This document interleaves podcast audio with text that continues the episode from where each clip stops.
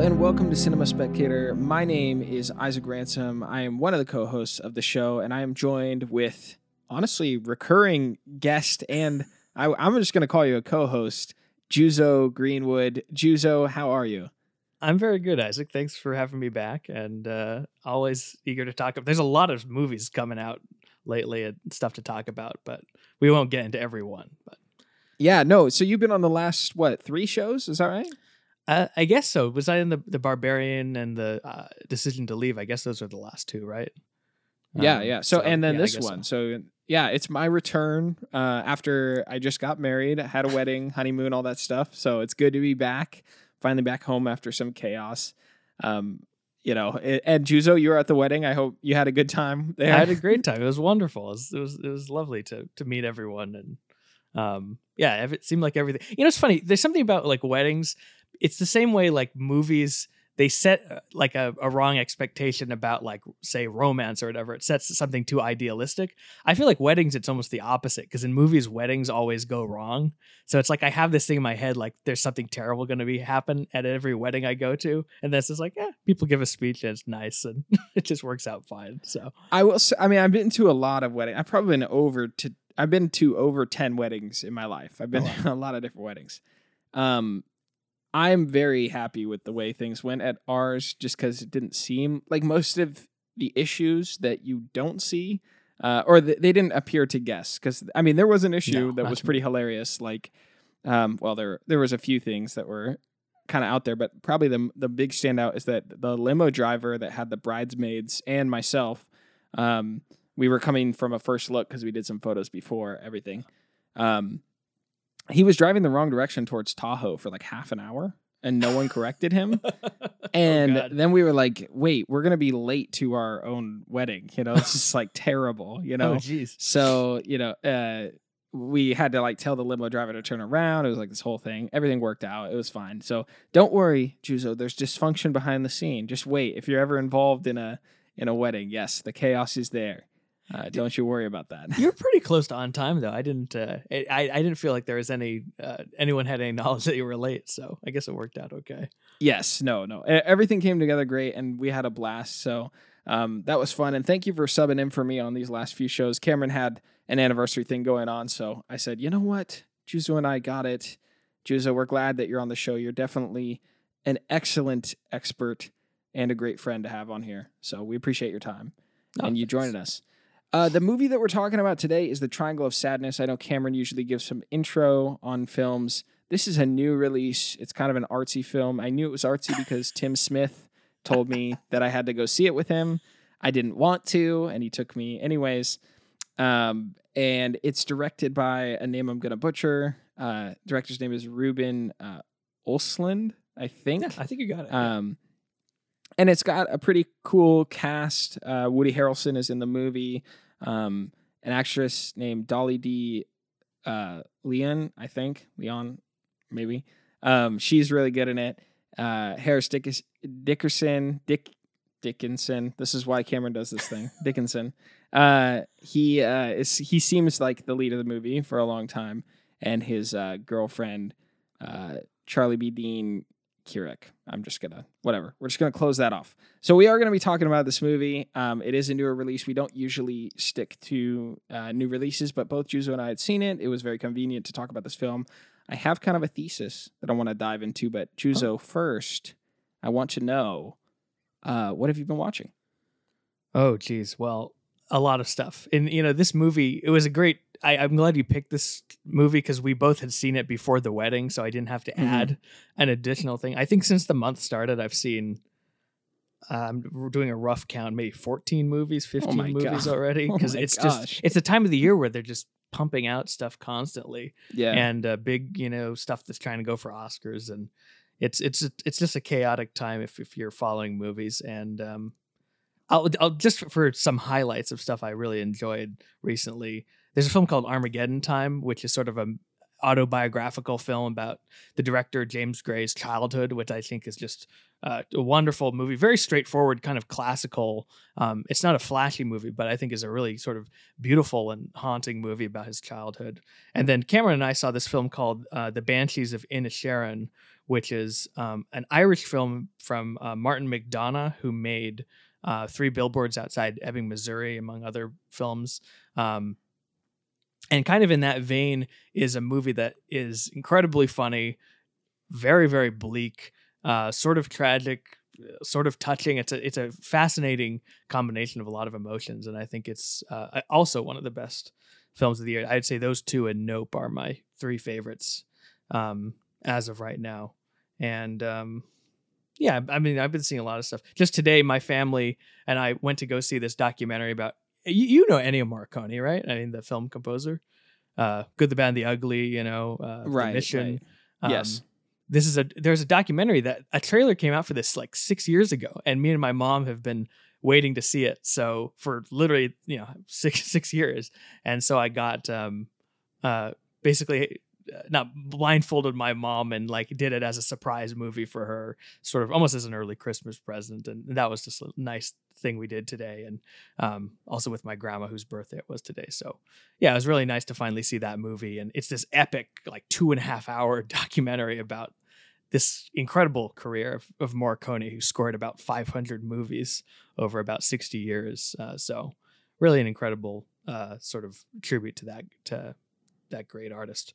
Um, but yeah, what have what have you been uh, watching, Isaac? I mean, you've been probably much more busy doing other things, but I will say, surprisingly, I've watched a ton of movies uh, Oh, really? because Jules and I went to England for a honeymoon, and that flight is ten hours there and eleven Oh, hours right. back. Yeah. So I had some time to watch some movies, which was uh, I'll, I'll get into some of those, but I did want to say, uh, Cameron forced many of my bachelors on my bachelor party night to watch Barbarian. I don't know if Ah. he told you about this. yeah, he did. Yeah, I went I went to bed at 2 a.m. What compelled them to start a movie then? I'm not entirely sure. Oh wow. I, I don't want to say that, you know, some people were a little amped up.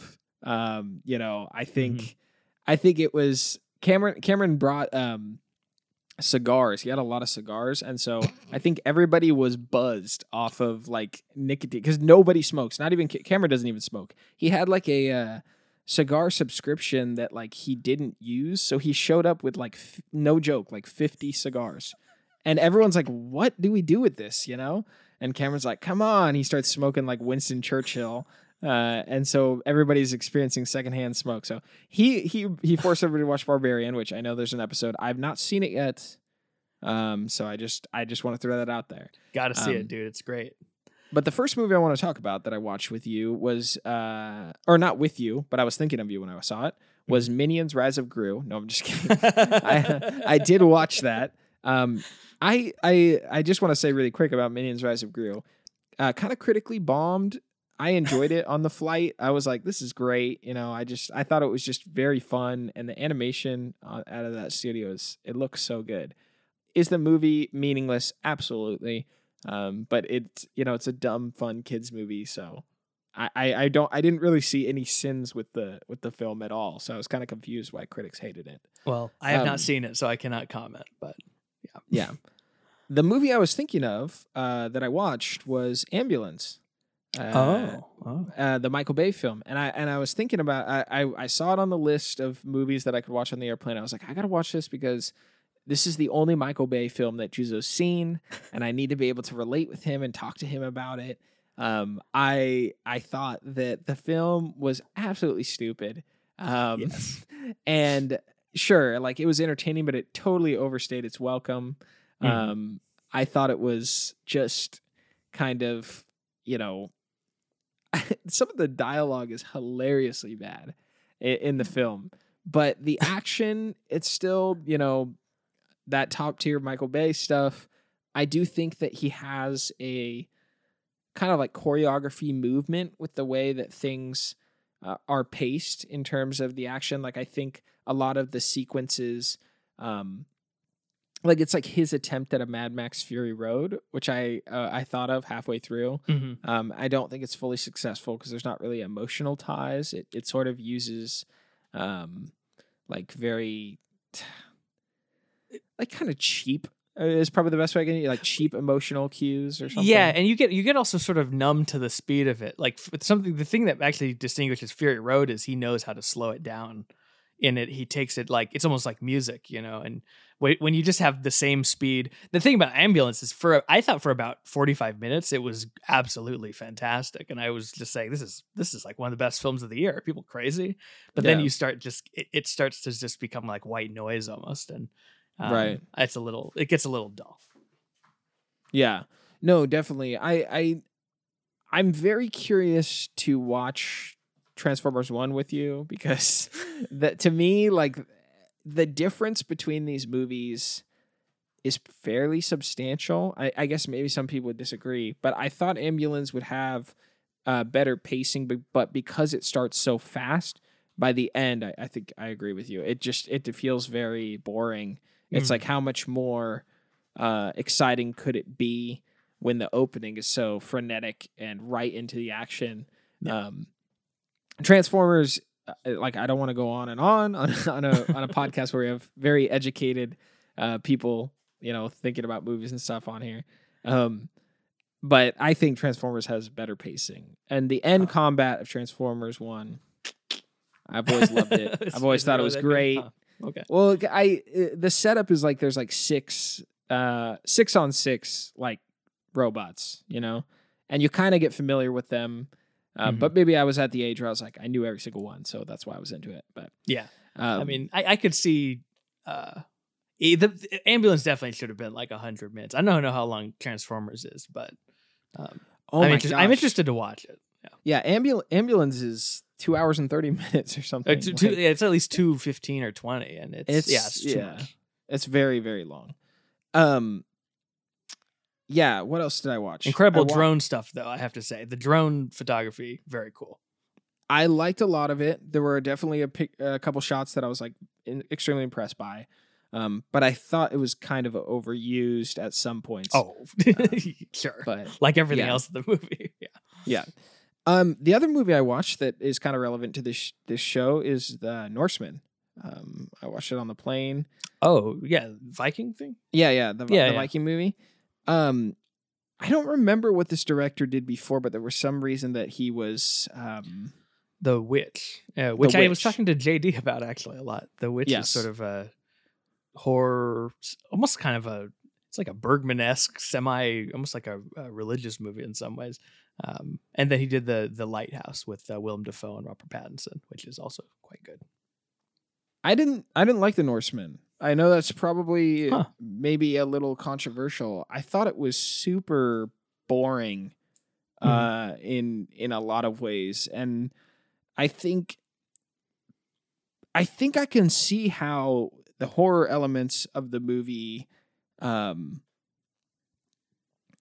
shine through in a in a in a positive way but the film is trying to be this like really awesome like nordic kind of like it reminds me of of it actually remi- reminded me of video games and it reminded me of Hmm.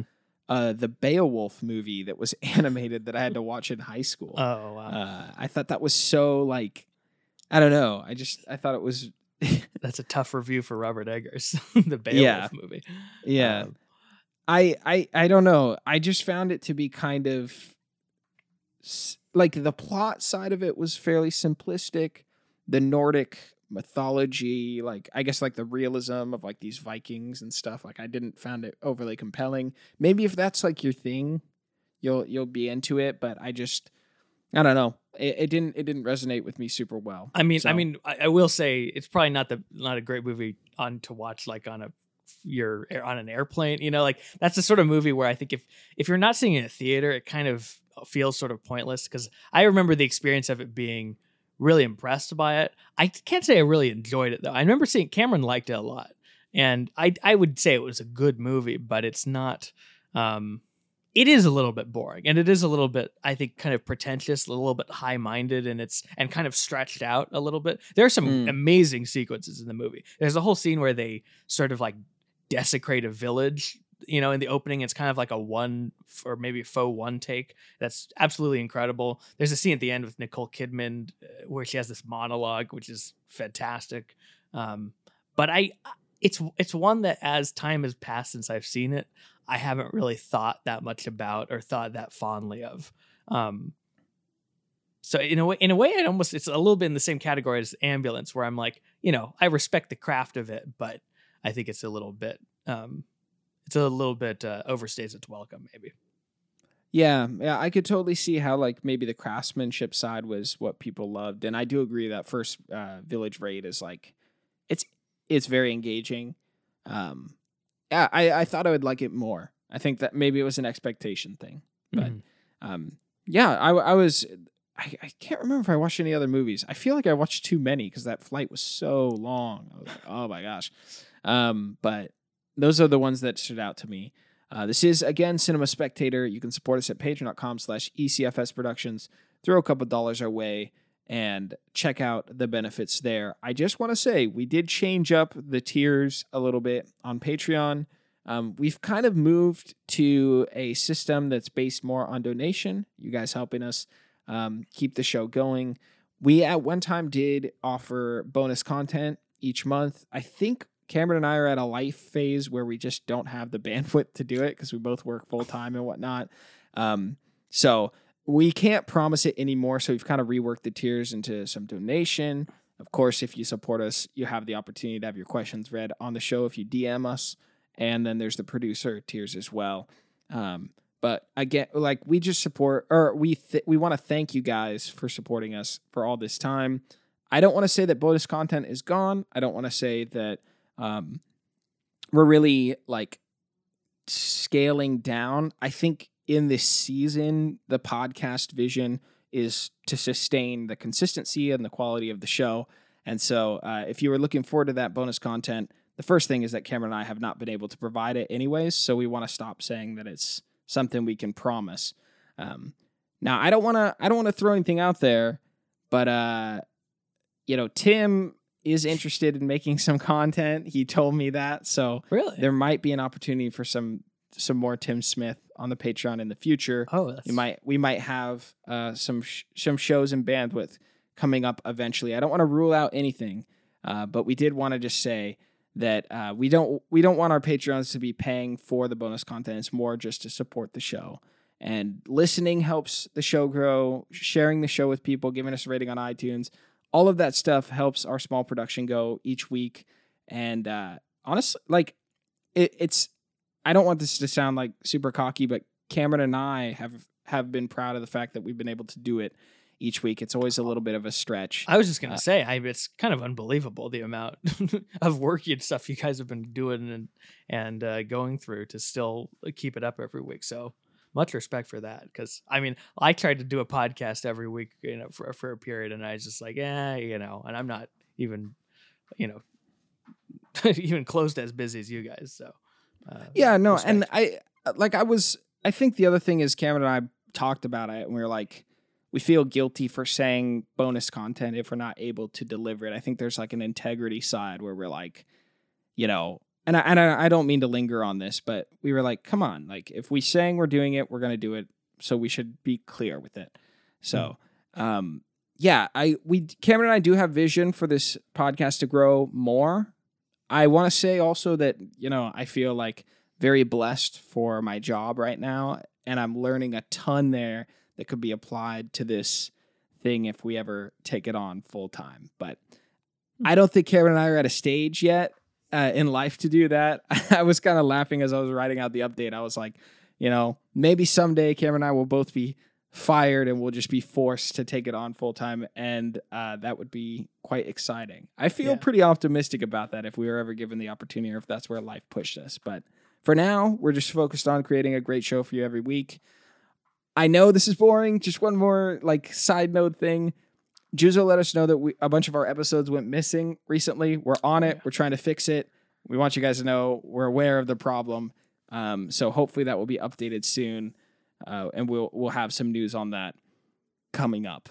But Juzo, it's time to talk about Triangle of Sadness. I hope that wasn't too much logistics or boring updates. it's all good. It's a lot, lot of change has been going on. I think it's it's warranted. So yeah. Yeah.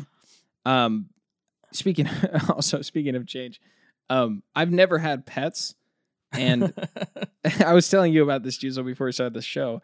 Um we we Jules and I um she has two cats. They have been very scared. They were just moved here. but for some reason now No. Joey is out and about. I'm I'm just like, what is going on with this dude? So he's he's looking around. I hope he's not trying to terrorize his sister. I don't know what's going on. Don't freak me out, Joey. Um, yes, Triangle of Sadness. So Tim forced me to watch this movie. Um, at a very theater, art- right? yes, in the theaters. Very interesting experience because you know it is kind of a dark comedy and there are, are some crowd shocking moments in this film. Uh-huh. Um, and I, I think that added to the experience a lot for us. Um, yeah, I think the reason I wanted to talk about this film is I wanted to try to unpack it in my simpleton mind, in my, you know, non expert opinion, right? Mhm. And I'd love to hear kind of your take on it, Juice. I'm sure you've read up on some of the takes. I don't know if you Not know you I- haven't. I'm like super off film Twitter, I have to say, I, and it's been honestly a really positive thing. Uh, I think to my to my sanity because there was just a period of my life where I was reading too many takes, too many opinions, stupid, a lot, mostly stupidity, and it's actually nice to just not know any of it. So I don't know if there's there's a controversy about this movie. I don't know if there's backlash. I don't know if it's beloved. No idea. Uh, all I have is my own opinion, and you know, I saw it with a friend of mine, and we talked about it a lot afterwards. But that's what I got. Also, this movie. Let's see, how many movies ago was this that I saw it? Like twenty movies ago. Oh, It's wow, been a dang. while, so hopefully my memory is still good. But I do had I did have a pretty solid opinion of the movie. It wasn't a movie that I was. um It didn't confuse me in any way. It felt pretty, you know, straightforward. Yeah, yeah. I mean, it's interesting because Tim was telling me that like there was so many, there's so much research to do, and on on the opinions and the meaning of the movie. He was like, I actually don't think you guys have time to unpack it in 90 minutes, and I was like, oh, I don't know. I just kind of have one thing to say about it because I th- there's like one idea that I want to hone in with it. Uh-huh. Um, and so I guess we'll just start by unpacking that, and then we can get into things that we liked about the movie, um, and kind of breaking apart, I guess, overall thoughts. Why did I want to talk about Triangle of Sadness? I think because upon reflection, uh, which a lot of this podcast has forced me to learn to reflect on movies, Mhm. I felt like this was one of the closest examples of like a short story in English class that I've experienced in a film.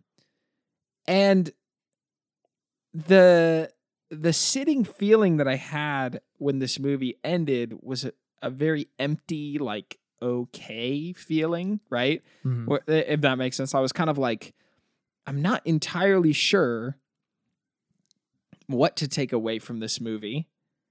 I think there are some great points that you can begin to dissect, but it was almost like when the credits rolled, I was waiting for an English teacher to stand up and say, okay, let's break down this film. Mhm. Obviously, it's called The Triangle of Sadness. There's three parts. Let's Mhm. talk about the meaning of each of the three parts. Let's dive into the um, economic class conversation that's in here. Let's talk about the relational uh, dating aspect that's here. Let's talk about dark comedy and, uh, you know, kind of role reversals uh, when it comes to class and things like that, Sure. and how this Yeah. movie tackles those different ideas. So it felt very like prodded on a conversation. Mhm. And as I was thinking about that, like the main point that I want to start with this with this with this podcast is like, okay, if this is an English class short story kind of experience, like is it just that because the creatives wanted to say something like that? Or is there an element where the people who made this movie wanted to spark conversation or over analysis or you know some kind of like cult following around the movie right? Well, well Uh, can, can you can you elaborate a little on the, the idea when you when you're saying English class uh, or short English class short story, like what exactly you mean by that? Because I'm not, you know, I don't know. If our, our well, what, what what do you what's the analogy you're making with that that comparison? Sure. Yeah, yeah. I think the the the story or the I guess yeah, I'm just going to use the word story. The story that I was thinking about was um in the heart of the sea. uh, which was a book we had to read in English in college. Uh, so it was my general education. Mhm. And the book follows, um, it's supposed to be like a, a true story version of Moby Dick. Mhm. So there's kind of these few phases of the book where there's like the ship and the journey, kind of the shipwreck crew, and then this deep kind of conversation around the crew members eating each other on the boat and surviving like Hmm. at the end, right? Um cuz one of the biggest things about in the heart of the sea is that there's like three survivors on this raft, or at least this is my remembering. I might be wrong about this. Mhm. And some of the moral conversation, or there's four. Sorry, there's four survivors on this raft. The moral conversation starts when one of them they they're they're all talking. It's like, well, one of us will die, and should we eat that person that dies? You know. Uh-huh. And so they're all talking about that, and then someone does die, and they do eat someone, right? Uh-huh.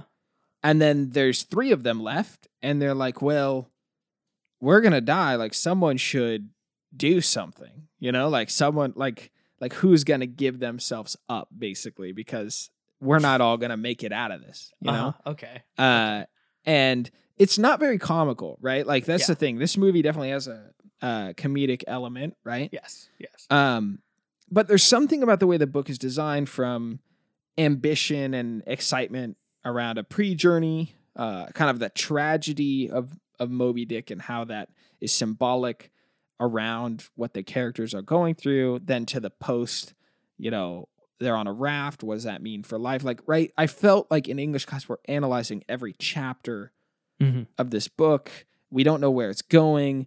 The book ends with, you know, these guys eating each other and then they're back to normal life and they're kind of stuck with this trauma, but they're not able to say it. And they're like, wow, I always think about that that person that I ate on the boat and now I'm supposed to be normal, Uh-huh. you know? Uh-huh. Uh, and so every single moment of this of this like book is is focused on like analysis. Mm-hmm. Yet when the when the page is closed, and I kind of stood back from the story, I was like, I don't really enjoy. I didn't really enjoy sitting through that. You know, Mhm. Okay. I felt like it was there to just make me think Uh-huh. and kind of ponder upon some of its thoughts, and that's kind of how I felt about Triangle of Sadness, where I was like, this movie, although there are like some comedic laugh moments, I felt like it, every scene was built up to be a chapter discussed in an English class, right? Yeah. And I don't know how I feel about it because I don't necessarily dislike it. I just also felt kind of like I did in English class, which is Mhm. I could talk about sim- symbolic things in this movie. I could bullcrap my way through analysis of this film, and I'm there's a part of me that's like, it's throwing so much up in the air. It feels like it's not kind of. It, I think the thing is with me is that the movie didn't pull the sniper scope into like a conclusion. I think it was just so scattered around a bunch of things that it could kind of be analyzed in in so many directions that to me it almost felt like kind of unfulfilling when the credits rolled. Huh, Um, okay. And so, uh, is my analogy still following, Juzo? No, I know. I, th- I understand what you're saying. I think what, what from what I'm understanding, it's like the- it- both of these are sort of uh, kind of very simple stories that feel like they exist just to um, be analyzed or to be examined for metaphor, rather than for I don't know the normal reasons you generally read stories, which is I mean uh, uh, more so than entertainment or just kind of um, um, en- being engaged with it as a story. You're more engaged with it as um, as metaphor, I guess. Is that kind of what you're talking about? Yeah, yeah. I think, and it's not even that I'm against stories like this. I didn't. I didn't find it. By the end, I got up and I was like, okay, you know, like there was there was some funny things in that movie. There's obviously some things to unpack in terms of a conversation around class. Yeah. but I almost found myself being like, I'm just not going to go down that road because I, I'm not entirely sure what it was. I, I kind of felt like I was like, I wish that the movie made me want to think about it, you Mhm. know? No, But I, I didn't I understand I- that. Yeah. like I, I felt like I was like I just kind of didn't want to when the credits rolled. And Uh-huh, I know that uh-huh. I know that that's like maybe a um like a simple response, but no, no, I no. think I, I, I think actually it- understand a lot. I think it came from a place of of actually really enjoying the beginning moments. Um Hmm. And so I think we should get into breaking down the chapters, but I do want to hear first, Juzo, what you thought of the film overall, like kind of your sitting thought. We can dive into bits of the chapters or or we can I mean, uh, how about this? No, no. We'll no, what you well, thought. Can I just? I just want to respond to like the thing what you're talking about. This whole idea you're talking about right now. Yeah. Which is just the the fact that I think I I agree with almost everything you're saying. I think honestly the only thing I disagree with maybe a little bit is that there's a vagueness to the ideas. I actually think for me the ideas of the movie were very straightforward and very kind of to, me almost simplistic and and not very interesting if I'm being honest.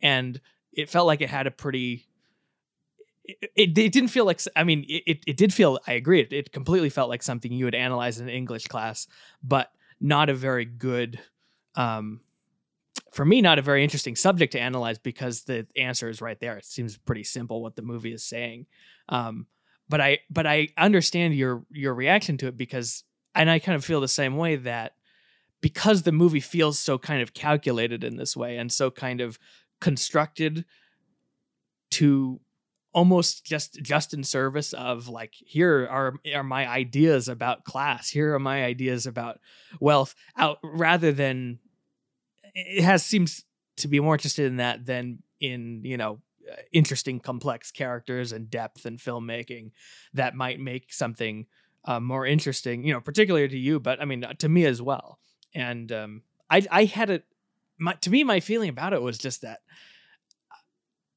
I just was not to me as satire. It was not really that interesting.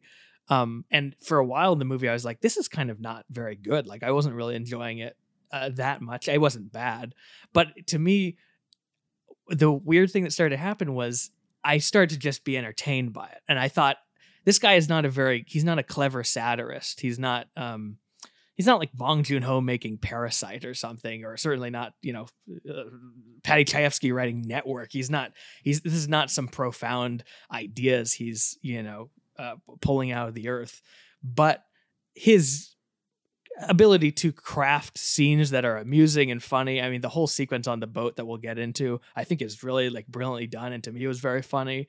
And the whole third chapter of the movie, I thought, as drama, was compelling. So it was, it was sort of, in a way, I would.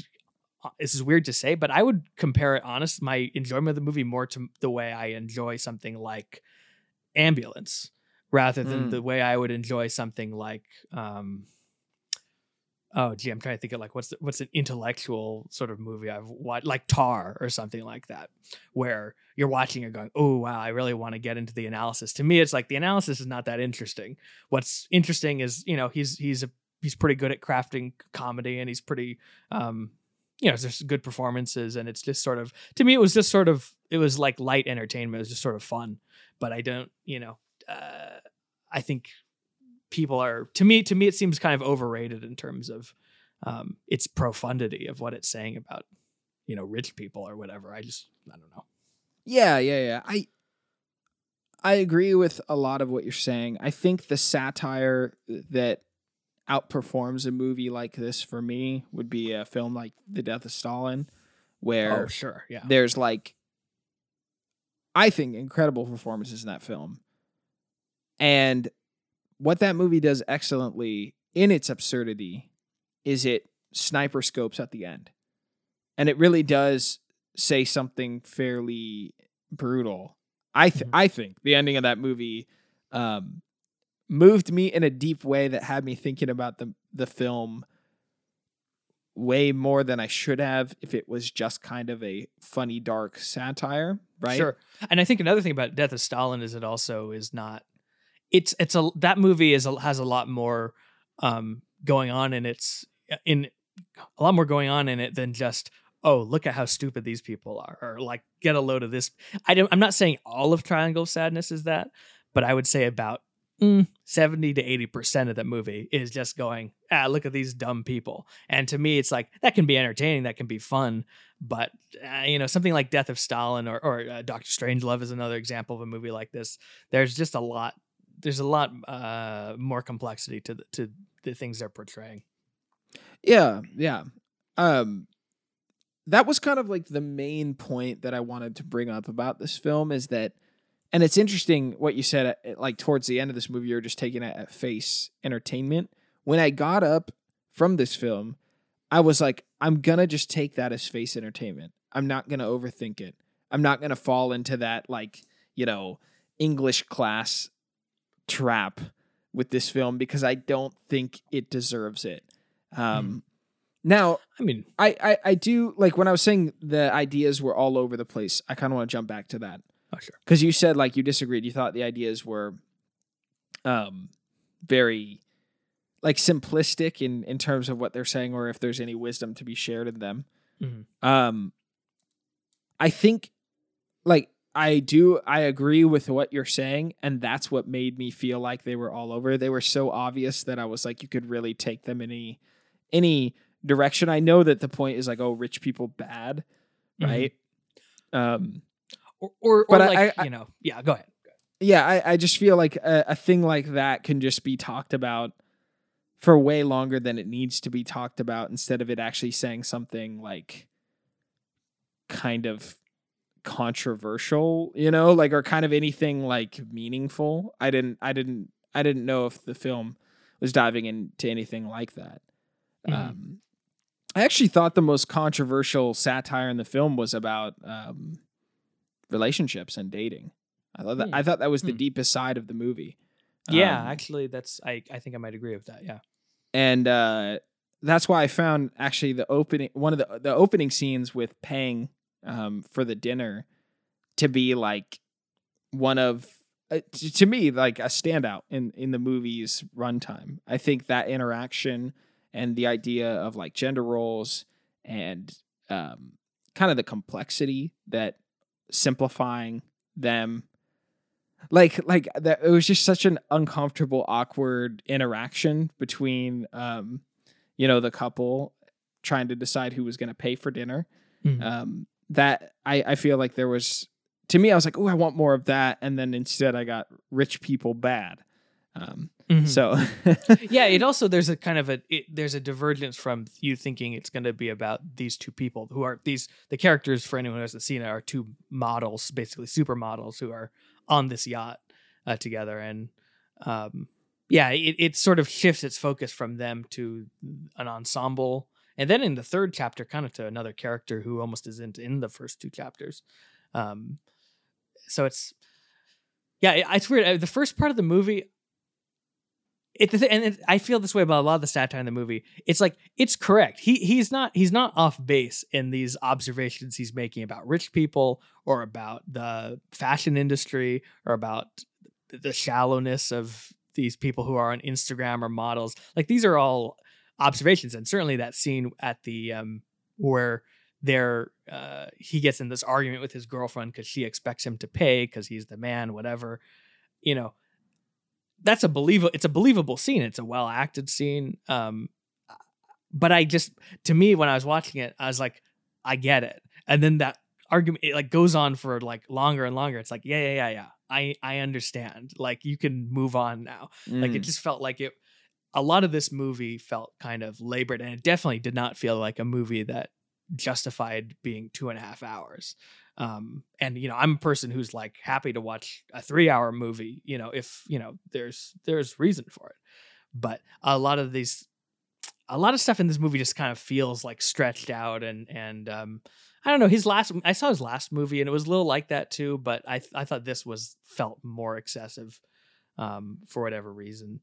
Um yeah i would say the yacht scene definitely drawn out at, at Sure. moments like it was like you know like the third after the third time the joke's not funny Um, I feel like this movie had like eighth, ninth times, Which is jokes. Some, so the thing about that is sometimes it stops being funny and then it starts being funny because you keep doing it, you know, over and over. Will Ferrell does this, I think, in some of his comedies where he goes so over the top, it's like comes back around to being funny. Yeah, Um, but like how, uh, but it's also like the joke is like poo poo fart vomit, like you know, like Uh-huh. that's like the that's the joke that they do the ninth time, Yeah. and I'm like, am I a preschooler? Maybe it Uh-huh. feels like it's like dumbing you down when you're Yeah. watching a scene like that, and then you're like, oh my gosh, maybe I'm not supposed to think about this movie at all. I'm just supposed to be stupid and watch it. You know? well, if we're, if we're gonna get into that scene, I'm not sure if this is like spoilers. It's in the trailer that there's a whole scene where everyone's like seasick and like having diarrhea and whatever and vomiting. Um, that scene in the movie was, to me, was very funny, and it, and I to me that really encapsulated what I thought about the whole movie, which is there's a part in that scene where uh, Woody Harrelson is is quoting. He's he's a Marxist. He's quoting like Marxist philosophy to this capitalist Russian businessman who's quoting like Ronald Reagan and Margaret Thatcher. And it's like, as satire, this is like n- not very interesting and is again just like very like, yeah, we get it. But what was funny is the is seeing Woody Harrelson and this other actor who's also very funny, um, drunkenly yelling at each other at a dinner table and like aren't they like playing cards at one point and they're like, yes, they're bellowing into the PA system. Like to me, that's just hilarious because Woody Harrelson is really funny and this other guy is really funny. Um, and so it's like what the movie is saying. You know, I, I'm not. You know, okay, okay, yeah, you're. It's again, it's you're you're diagnosing this thing correctly, um, but you know, it's just fun to watch. And the whole sequence where everyone's falling over or whatever. I mean, this is all kind of like it's almost like silent film comedy where everyone's like oh, rolling yeah. in there, you know. I mean, there wasn't like diarrhea in Buster Keaton movies, but you know what I mean, where people like rolling over and like going down hallways and and kind of impressive just like filmmaking in terms of it looks like it's filmed on one of these like tilting sets they used in Inception or something. Oh yeah, I just No, I thought it was fun, you know. I thought it was cool, but yeah, and I and by the way, I'm not a big like gross out. I don't really like vo- seeing vomit or whatever in movies, but I don't know. It was, it was pretty amusing to me. yeah the the audience was just literally like Yeah, yeah, yeah. loudly reacting Yeah, to that too. scene because oh gosh you know and then every, and then people are laughing because the whole crowd is like disturbed that there's like projectile vomiting people in this movie you know Yeah, i i think i actually thought the construction of a marx a russian capitalist and uh, the sailor marxist arguing on the pa while everyone's vomiting and pooping and rolling Mhm. around in their their feces and stuff Uh-huh. like i was like well you know i kind of like how there's like this this uh like side by side of two like extreme political opinions fighting over a, a PA as drunks while everybody else is rolling Yeah. in the in the poop and stuff. yeah, and, and again, it's kind of a like okay, like he's sort of doing a metaphor for like, yeah, this is the world. Everyone's arguing as the ship is going down. Like yeah, it's sort yeah. of it's it's sort there's a cleverness to it, but it's also like again, it's like we get it, okay, Um, Right. But you know, it's it's uh I don't know. I don't. To me, it's like I don't need a movie to be intelligent. It's like again, this is why I compare it to Ambulance because it's like I don't need a movie to be super intelligent or well thought out for me to find it enjoyable. I, I think it's enough for a movie just to be fun and and um, yeah, the, the- to me that's what this was. it's just funny to me because this this movie i mean tim smith took me to see it right so i, I kind of expected like that death of stalin level but now you're comparing it to michael bay movies and i think that's kind of like where the like no no i'm serious. That's where like it's it's kind of conflicting right Yeah. when you see this film because you're like wow like they're really telling me to be stupid you know? Mhm. um o- o- on the other side there are little moments of like cleverness and then they overstay their welcome and you're done with it. I, I think the to me the funniest joke in the movie is the hand grenade um because i just thought i thought that was like that was a great reveal or something. To tim he- the funniest joke for him was the the scene with the donkey. Like he could just Tim- not stop bringing that Tim, up. Tim has a dark sense of humor, man. i know. I know. That was just like what is happening? Yeah. um, but yeah, the uh, I, I I guess it won't spoil the jokes, but when when they're delivered, it's like, oh, you know, there's an ounce, there's some, cl- there was some cleverness there. I don't think the donkey was clever at all. That was just brute violence for no point. I It- didn't understand just what was going on there. it's just kind of just like a surreal moment. I mean, that's the other thing I would say that I liked about the this filmmaker is he just is he's good at crafting kind of strange moments and like weird scenes where you you're, it's something unexpected is going to happen or something um sort of odd or you know there, there's there's something that's compelling about that. Um, you know, I'm not going to put him on the level of like you know my you know, like David Lynch or someone who does stuff like that. But you know, he he he's fairly good at doing that sort of thing, and it is interesting how the movie is has this really sort of rapturous acclaim, and it, people are saying it'll be nominated for Best Picture, even, um, which. mm, I mean, This is, but this is what I'm getting at, right? Like the more we talk about this movie on the show, the more we overanalyze it, the better in our minds it becomes. And this is what I didn't want with this movie, right? Like, I know I'm serious. I don't believe, I don't uh-huh. believe it because like you can sit here and like you can start getting really into it, right? Well, it's called the Triangle of Sadness.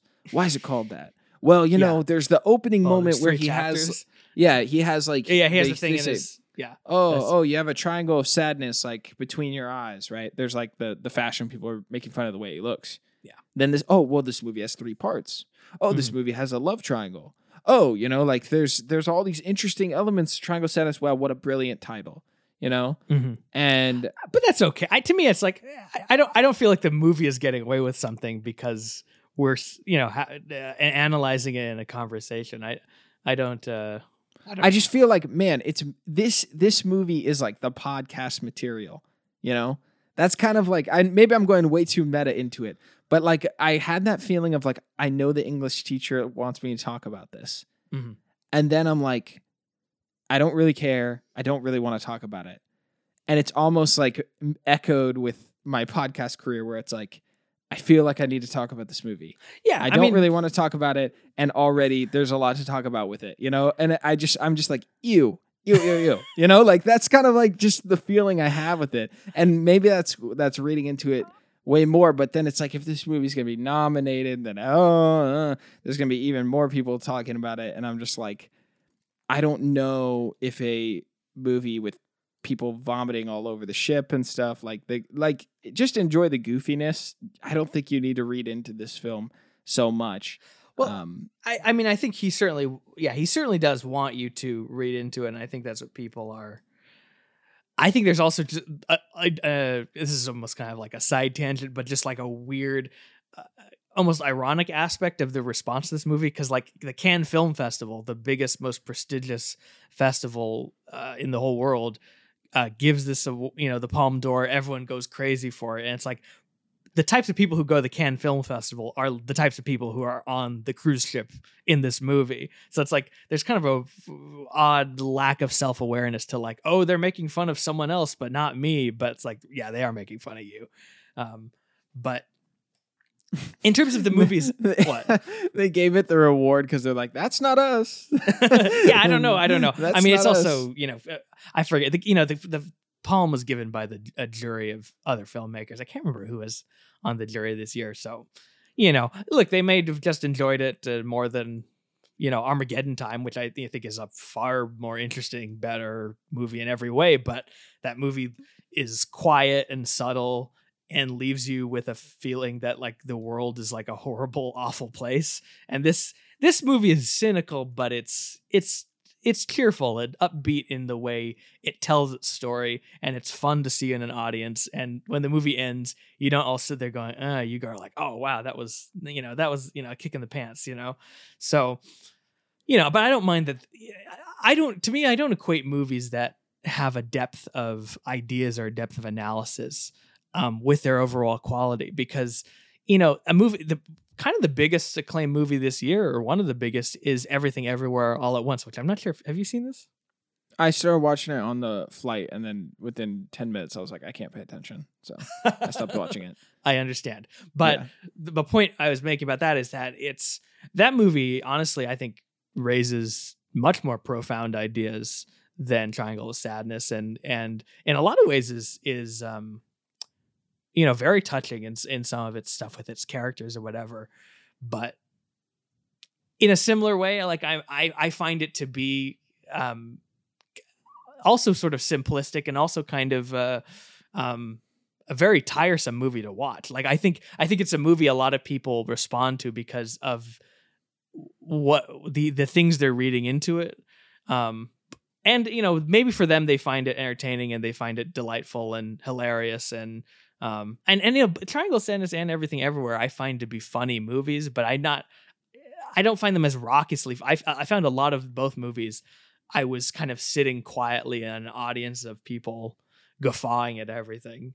And um, you know, you compare that to something like Top Gun Maverick, which is not a profound movie in any way, but like to me personally, I think that has far more value and is is uh, much more something I'm interested to watch. I, I'm much more interested in seeing some um, something that's brilliantly crafted than something that's kind of I don't know, like shoddy and kind of messy and un um, undisciplined the way those movies are. Um, even if they have a lot of big ideas to sort of back them up. I mean, look, the ideal thing is something like Nope, where Nope is great because you can watch it and you could talk for three hours about what that movie means, but you could also watch it as like uh, a Jaws remake. You know, like you could just watch right. it as a fun horror movie. And you know, I think a lot of my favorite movies kind of sit in that zone to different, you know, different degrees. But yeah, yeah, I think this movie for me wasn't in that zone and I was confused whether to put it in the this is goofy Michael Bay material or this is analysis zone and I mm-hmm. would rather lean to you know the goofy enjoyment side and just leave it as it is, right? Mm-hmm. I guess I just sat on my own sword with this episode because here I am talking about it.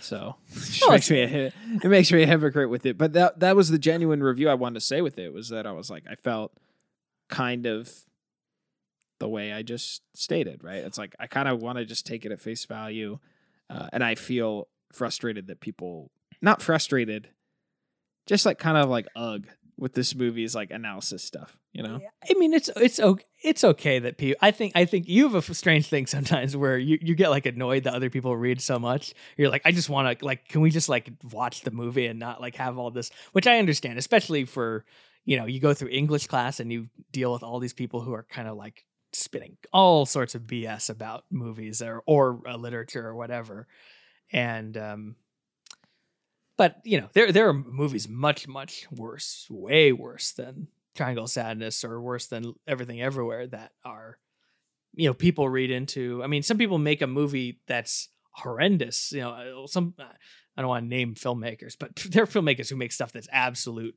garbage, that's unwatchable. But because of its uniqueness or whatever it's sort of, um, whatever they're sort of mining creatively, people oh go oh this is so interesting. Oh what is he saying when he you know shows you know himself taking a crap on the toilet for 40 minutes in a one take or what? I'm not, oh dude that was that's the, up, I, I couldn't take ghost story dude. Like i couldn't get through it.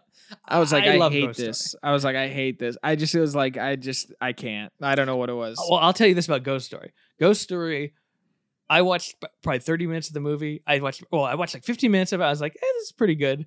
I watched about 40 I'm 40 minutes into the movie. I'm like, oh come on. Like really? Like this is this is unwatchable. I, know how far you got into it. And yeah. then I remember something happened. I was like, oh, that's kind of interesting. And then by the end of the movie, I was like, this is one of the best films I've seen all year. So sometimes the investment, there's a return on that investment. Um, but I'd say a lot of the time, um, I don't know. I did when I always talk about analysis, like you could you could read uh, analysis, you could read depth into any movie. Even I'm I was sort of discounting Top Gun Maverick, but even Top Gun Maverick, if you were so inclined, you could write a college essay, you know, 50 pages about uh, what is the meaning of of uh, Rooster and Maverick's relationship or whatever. Uh, spin whatever BS you want. Um, okay, all right. Minions: Rise of Gru. Here we go. Yeah, yeah, exactly. Here, here no, you really could. I think you know. It just it, any movie is is apt for that. And I think really the flaw of, of Triangle Sadness is not the um, not the fact that it has those ideas beneath it or that people want to excavate them. I think the flaw is just that it, the, it's a it's a movie of a lot of sort of cardboard characters and kind of pretty simplistic ideas ideas that may be correct but it's not um I don't know. To me, they they just a lot of the people, the characters in the movie feel kind of two dimensional, um, though having said that, I will I will say, and maybe if this is where I want to kind of drop the spoiler, like we're going to talk about spoilers a little bit because Yeah, for the 3rd let's do it. chapter, um, I thought the third chapter is kind of where it gets a little bit more interesting in terms of character, and I think the character that Dolly De, De Leon plays, who is the um, whatever I don't know her title is on the ship. She's like the administrator of Janet- toilets or whatever. Yeah, she's like a janitor Yeah. but because she's like a person of actual like skill and life experience she has basically takes control of everyone on the island and says like i i know what i'm doing i'm gonna it's because of me that you guys are gonna survive Right, So, right. So basically- the, the yeah, yeah, because the third part of the film is two parts. One is like the models dating and their relationship. Mhm. Part two is like they go on a cruise together, and now we meet a bunch of rich people. But then the Mm-hmm. cruise ship goes down, and then it starts part three where they're all stranded on an island together, uh, and then yes, like the Yeah, yeah, yeah, I- I- I- takes control, right? I neglected to mention yes the boat the boat sinks almost everyone dies but yeah, Yeah. the survivors are sort of um marooned on an island and i thought that was where the film uh, again this is where it went from being like a eh this isn't good to this is a little there's more on this filmmaker's mind than i maybe gave him credit for and i think that character which initially seems very again like kind of a, a stock character like okay yeah duh the person who is you know on the lowest level of uh, social strata will rise to the highest. It's like, yeah, you know, anyone could write this idea. But I thought be- because of her performance and where he takes, um, I don't know, just this sort of complexity with which she- starts maneuvering her power on the island was, I think, where the movie dramatically was the most interesting. And um, I liked the way there were sort of, you know, uh, the way the characters changed with their environment and the way that you know like the, all these all the men sort of it's like the men and the women kind of separate and the men sort of start just kind of like i don't know like becoming bros almost and um I- it also it it reminded me of one of my favorite things ever which is survivor the reality tv show survivor Yeah. and i just was delighted by that that kind of survivor vibe of the whole thing and everyone it's always fun to me is like the people marooned and they start making alliances and people are at odds with each other like that's always just kind of um, exciting and and the way she sort of sexually takes advantage of of the this male model um is i mean you don't want to it, it feels cruel to say it's funny you know because it's you know sort of it's sort of sleazy but um but it is it, it- there is a dark uh, uh, comic side of that whole aspect of the movie and his estrangement from his girlfriend the model's girlfriend um yeah Well, I think, yeah, I, I found the the final part to be all right. I wasn't as like captivated by the setting as much as the previous two. I guess that the stranded on the island, I was like, uh, I don't know. I just I wasn't as drawn into it. Yeah. Um, but I think the one part of analysis that I found to be extremely deep and the part of the movie that I've been considering the most um, was the ending song and the conclusion of the film. And I've actually thought of this in the middle of this show. I think that's why I'm extra bitter because now I'm sitting here and a- analyzing a movie I didn't Even want to, more, but I found something good in it. Now, this might be a little meta. I don't think this is necessarily the intention of the director, but I recognized the song as soon as it started playing. It's by an artist called Fred again. It's called uh, Marea, but in parentheses, we've lost dancing. It's a Mariah Carey or Mariah Carey quote. I think that's what it is. Let me just double check. I have Okay. it pulled up here. Okay No, I'm So- sorry, Madonna. It's Madonna, Madonna, Mariah okay. Carey. okay. Yeah. The Blessed Madonna is the is is who the artist is listed under the song. The Uh-huh. the house track is dope, by the way. Very Uh-huh. very great song. I'd heard it before. But Fred again's project started with the COVID stuff. Um, his his his his whole marketing around the artist project is like him like with his mouth open on the train. Um, it's like he started making music because he had free time on his hands during COVID okay right? The song specifically with Madonna, the quote is about COVID, right? Mhm. Uh, the whole thing is we've lost dancing, we've lost time together. Like it's like her voice. This interview that she's he like sampled it, and she's like, we've lost hugs and da da da, and we've lost dancing, and then it just goes like like Uh-huh. with it, right? uh-huh Um, if you think about this movie as a reflection on COVID, there's a very interesting kind of breakdown that you can pull from it. You were talking about how we're all going down on the ship together, right? Uh, as being the second part. And the ending statement being kind of a door back to normality Mhm. and what I guess maybe kind of a heavy political statement like the people who have taken power during this time like maybe they don't want it to go back to normal right Ah, so definitely. I, don't- yeah. I don't know i i just thinking about it because i love that house track right and i love def like like the subject material to me fred again's project is cemented in the covid time as like someone who was creative putting together this thing let me just Mhm. double check i'm pretty sure that that song yeah 2021 is Hmm. when it came out also 156 million streams. Like what a song. This dude has Oh, wow. like 10 million monthly listeners right? And his his marketing is hilarious. It's like garbage pic not garbage but like it's just in the write-up it says like fred describes his music as actual life quote quote. Mhm.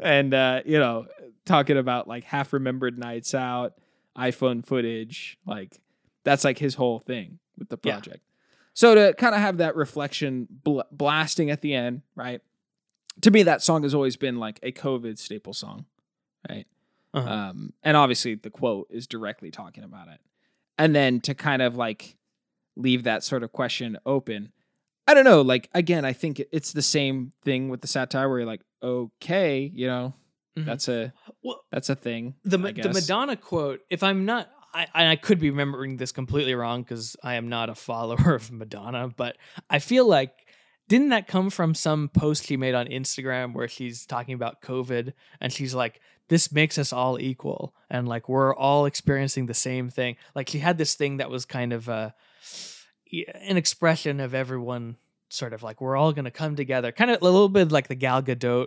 Um, Imagine video kind of quality right right And- right to to me this director actually this is maybe one of the more subtle things in the movie because i i mean i didn't pick up on this but if if if you're if if he uses if he's using that quote of madonna's in the climactic moments of the movie um that definitely feels like kind of an ironic usage you know uh, sort of commenting on um you know it, this this this movie's is sort of showing that's like all these people who are at all these different levels of class you would think that a disaster like the sinking of the ship would be like the way madonna talks about covid where it's everyone's going to be equal but of course that never is going to happen and it's always there is always going to be some kind of um uh so d- different stratification between people and um i don't know maybe he's pulling out that song kind of to highlight that idea uh, through Or e- madonna's kind of idiotic statements but yeah, yeah yeah or even like the way that people still had to go work go to work during covid while a lot of like white collar people got to work from home right mhm, i was one of the people that had to go into work no matter what mhm, during that mhm. time. So um it, it is like there I guess there's kind of some pent up rage in it. Um I still think that picking up on those kind of COVID reflection things um doesn't make the movie, you know, like profound in any in any regard. I just thought the use of the song on surface level is dope. I think most people that watched the movie were like, "Wow, this is an awesome track to end the movie with." And I was also like, not only is this an awesome track, I think it adds a lot more to the ending of the film, um, and kind of asserting a different like perspective or a different area to uh, reflect on. Mhm. Um, what what I don't I don't oh, know if it goes that much deeper, you know? like that's Mhm. kind of where I'm like, you know, I don't I don't know. I think overall I feel like I know I've been hard on this movie. Yeah. I walked out of the the film, you know, I had a good time with Tim just hanging out when we saw this film and I was like, well, that was something, you know? I was like, Mhm. can't wait to tell Juliana that I watched a movie about people throwing up on the ship. She hates throw up. She Oh. hates the she hates the word vomit. She probably hates me for saying it this oh whole yeah time. avoid know? yeah do Uh, not watch this movie Jules yeah. Um but uh yeah, like I still think the movie is like all right. I just also I don't know, like the thing that kind of irks me is that I feel like the normal casual film viewer will watch this and be like, "Ew, what? Like that was weird and okay." Oh yeah, yeah. If we're talking about the like, do we recommend it to the casual? Do we recommend it to grandma? It's like, you know, I would recommend it if you have a dark sense of humor or you're interested in something a little, you know, a little. Eh, it's not even that. It, it, the movie has a trapping of being an artsy movie, an art house movie, but again, like where I invoke this Michael Bay comparison because I kind of think it's not really that Yeah. much of a. I think it's actually very accessible, kind of gut level. Like you just watch it and are sort of amused by it. It's not. Yeah, It's it's pretty accessible, but yeah, don't watch if you if you have a thing about throwing up, uh, uh, don't watch this movie. it's gonna be very upsetting. I mean, Yeah. I found it a little. It's it, those parts are tough for me to watch. It was only the fact that I find Woody Harrelson so delightful that Oh I yeah. was able to roll with it. But I don't you know. know, three out of ten, not enough Woody Harrelson. So Yeah. Oh, yeah. That was another honest, like, legitimate complaint is he wasn't in the last third of the movie because I was like, oh, he was like the best part. He would have been so Um, great on that island. You had so you had to you missed him as soon as he was gone. So Yeah, I think. um Oh, one just one other question about the ending. Just a quick thing. Um, and we- we're in full spoilers here. Did you like that they didn't show? Uh, because they don't show her hitting her over the head with a rock, right? Is she walking up when it ends? It's been a while since I saw this, but uh, she's just sitting on the beach. Yeah, she's walking up uh, the um, the I guess toilet war uh not warlord the, toilet jan- tyrant. former janitor who's now Yeah, yeah in charge. she um she the the ending of the movie is like she's obviously you know taking advantage of her power and sleeping with um the male model but the male model's girlfriend was is like obviously upset about that but she also doesn't have any power. And then um the big reveal at the end of the movie is that uh like the girlfriend um the young female model is like hey i'm gonna go hike the island and th- the um the janitor lady who has full control is like oh I'll, I'll go with you. And if they find out there's like a resort on the island um right there like they could have just hiked. But for some reason you know the janitor lady liked the power. She liked where she was at. She liked having them kind of Yeah, she would go back to just being cleaning toilets. So she's like, but then it's like this moment where um, the model, I wish I had people's names, but where she says, "Are you?" Um, she says, "I'll have you come work for me," or she has some sort of offer to her, sort of like this olive branch of like, um, I don't know, Yeah. offering her maybe a somewhat better life. I don't know. it's Um, weird it's weird because like it's insulting but it's also like she's a dumb model and she's kind of being nice That's true. That's like, also you know, Yeah. So I did think that the interaction was cool. I thought the ending of the dude running through the trees was kind of like goofy. Like I was like, wait, why is he?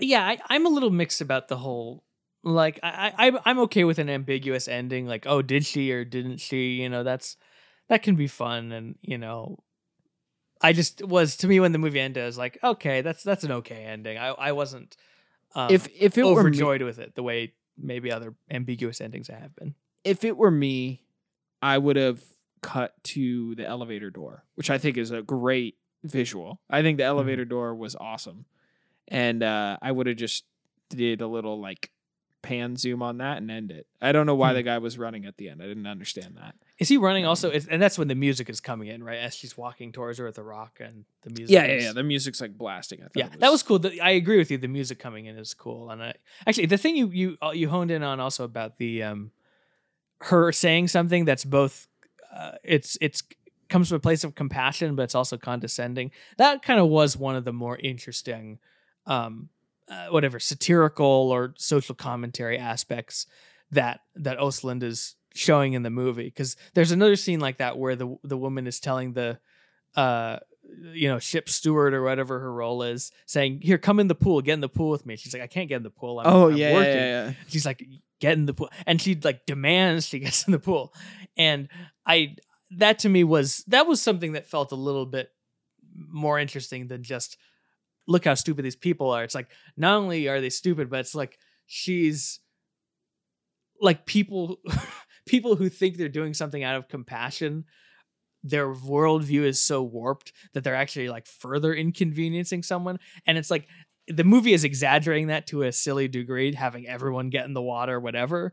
Um, which you know that's what satire is. That's fine, but um, I don't know. That's that's a kind of behavior and a kind of mentality I have definitely seen from rich people who are like, I'm one of you and you're one of us, and you can just come join us or whatever. And and the the person who's like working class or whatever is like, no, uh, no, I just can you like not bother me?